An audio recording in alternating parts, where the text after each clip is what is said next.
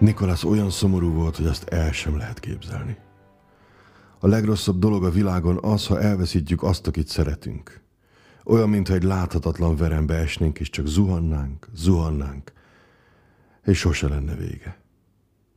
A világot ugyanis azok teszik barátságos és biztonságos helyi, akiket szeretünk, és ha hirtelen örökre eltűnnek, semmi sem tűnik többé barátságosnak és biztonságosnak.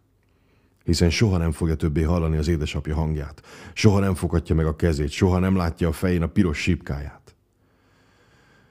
Nikolász arcára ráfagytak a könnyek.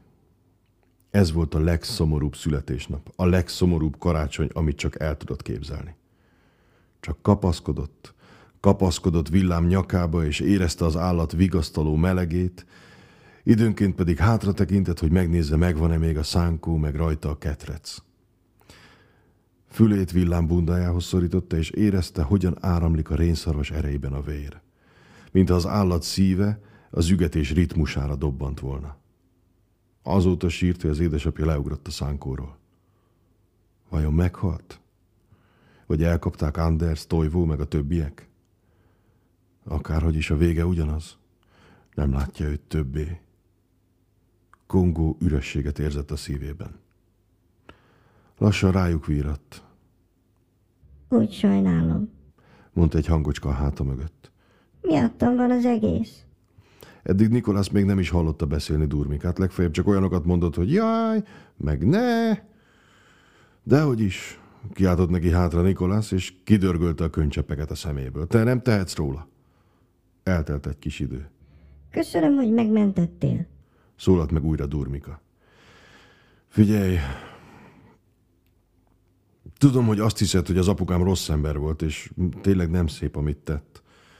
De jó is volt, csak nem volt elég erős.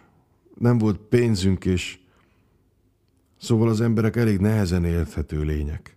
Akkor boldog is. Bólogatott Durmika. Nikolász belebámult a fehér hófelhőkbe. Még a szűk kéményükön átmászni, vagy a levegőben repülni is ezerszer könnyebb volt, mint most azt gondolni, hogy az élet még bármi jót is tartogat. Mégis villám tovább repült, Nikolász pedig tudta, hogy haza kell vinnie Durmikát. Ezt el kell végeznie, és kész. A barátom vagy. Szólalt meg újra Durmika. Átrepültek a hegyen, és Nikolász ezúttal elsőre meglátta Kobolt falvát. A hétkanyar utcát, a tornyot, a városházát, az erdei dombokat és a tavat. Mire villám leszállt a rénszarvasok mezeinek közepén, már nagy tömeg gyűlt össze. Nikolász nem félt, mert nem volt többé mit féltenie. Elvesztette az édesapját. Ugyan mi szörnyűbb történhet ennél? Még akkor sem érzett félelmet, amikor lekászálódott a szarvas hátáról, és észrevette, hogy a tömeg ketté nyílik, és utat ad vodolapónak, aki nagy büszkén masírozik feléjük.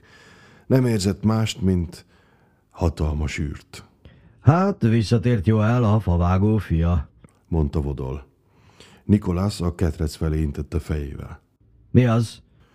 Visszahoztam Durmikát jelentette be hangosan Nikolász, hogy mindenki hallja. Bizony, vodolapó, ez igaz, mondta egy mosolygós őszbajuszú kobolt feléjük sétálva.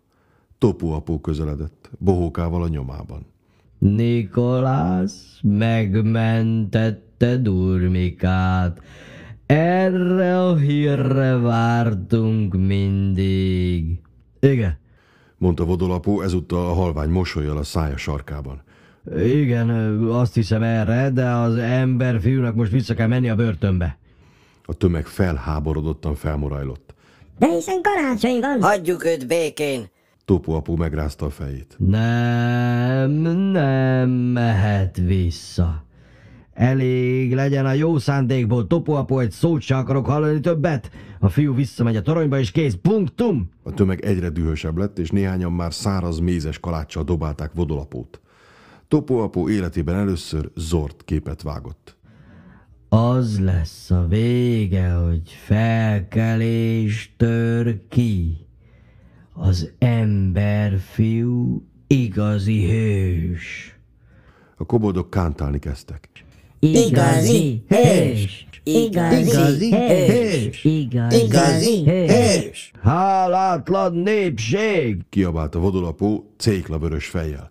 Fel sem fogjátok, mit köszönhettek nekem? Azzal, hogy betiltottam a jó szándékot meg az örömöt? Az életeteket mentettem meg! Most, hogy meggondolom, nekem hiányzik a jó szándék. Mondta erre az egyik kobold. Na igen, és az öröm sem volt ám rossz dolog? Szólalt meg egy másik. Nekem a páctánc is hiányzik.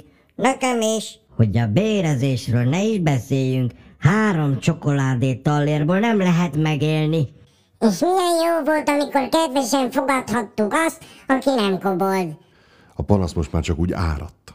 Vodolapó, aki végül is demokratikus úton választott vezető volt, belátta, hogy jobb, ha meghátrál. Jól van, Mondta. de mielőtt kitaláljuk, mi legyen az emberfiúval, vigyük haza Durmikát. A tömeg egyetértően felmorajlott, többen pedig belekezdtek a tiltott páctáncba. Nikolász körülnézett és újra elsírta magát. A sírásába azonban ezúttal egy icipici boldogság vegyült. Az a fajta, amit kizárólag akkor érez az ember, ha jó szándékú, boldog koboldog közé kerül.